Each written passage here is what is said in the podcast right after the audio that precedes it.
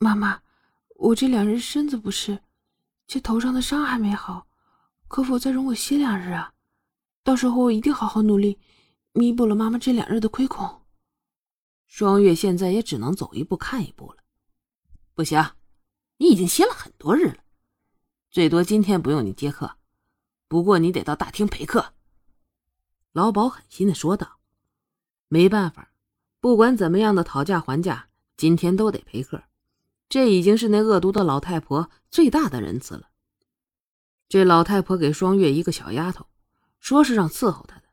那小丫头看样子只有10岁左右，叫杏儿，接着被带到一个布置很庸俗的房间，说是双月的香闺，然后又是一阵的涂脂抹粉，双月就被带到了迎客大厅。莫离第一次亲眼体验这风月的场所呀，看着那些披着人皮只懂得交配的雄性动物，不由得一阵恶心。来迎客的姑娘在门口一边迎客一边等着被挑上以后陪客，就好像菜市场里的鱼一样，被挑来捡去，然后放到案板上待宰。莫离很讨厌啊，真的很讨厌这种感觉呀，他一定要改变自己的命运。来来往往的客人很多，让双月庆幸的是自己竟然没有人选。想想也是，都说青楼女子是卖笑的，想来那些客人买的也是笑。双月这一脸的冰冷，且又加上受伤未愈的苍白，她本身的姿色也就一般，自然就没有客人愿意选她了。正当客人越来越少啊，双月已经以为不会有客人的时候，这会儿又来了3人。直觉告诉双月，这几个人不是普通人，他们的衣着虽不张扬，但一看就知道价格不菲。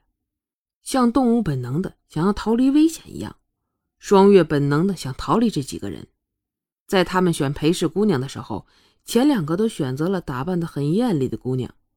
正当双月庆幸的时候，突然听到：“你，就你吧。”双月呆呆的抬头，这家伙什么品味啊，竟然选我，他能玩得尽兴吗？没办法，事到如今也只能乖乖的去陪客了。好在只是陪客，陪客的姑娘一般不卖身的。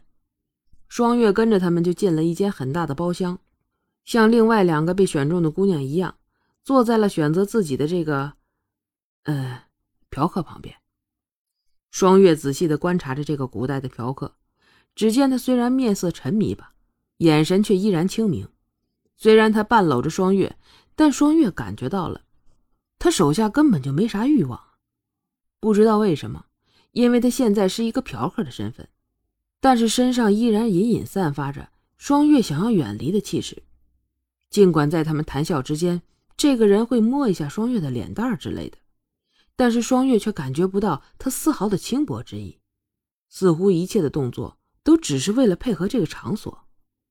既然这个嫖客这么规矩，双月自然也很识趣的依偎在此人的怀中，时不时的给他倒杯酒。双月突然感觉，这个人之所以选自己，是不是就因为自己冷漠呀？所以他才少了很多麻烦。他那样的人，如果遇到一个热情的陪侍，那应该会很头疼吧。双月又将目光移向了另外2位嫖客。另外2人虽然双月也感觉到他们不凡吧，但是那色眯眯的眼神以及手下的动作倒是真心来找乐子的。只是双月在观察他们的时候，没注意到身边这个男人一丝意味深长的眼神瞟过了自己。大约到了后半夜的时候，这3人也喝得差不多了，离开了百花楼。双月暗暗地吁了口气呀，哎呦，万幸啊，自己第一次做这种事儿，就算没吃什么亏吧。老鸨看着双月也乖乖干活了，没出啥幺蛾子，就让他休息去了。不过双月可睡不着啊，这楚双月的身份他是接下了，不过还得为以后打算呢，一定得想个什么办法脱离这种命运呢。首先得赎身出去呀，要离开这里，那就得有钱呢，要有钱就得红。虽然很不愿意讨好男人吧，不过为今之计也只有如此了。莫离一向就是个说干就干的，立马对自己是否能红做了一个分析。自己的优势是来自不同的时代，想法新颖，能够引人眼球。劣势嘛，和这里格格不入，不知道这些人能否接受自己啊。这机遇嘛，是这儿有一个急于想让自己赚钱的老鸨可以利用一下。威胁嘛，就是希望这里的客人不要太难搞啊。分析完之后，双月决定从自己的优势和机遇出发。双月将衣柜中的衣服翻了出来，看了又看，又将几件改动了一下，将有些露得太过的弄严实了点，又将有些过于保守的地方开了点口，达到了若隐若现的目的。做完这些之后，这天已经大亮了，想要休息一下。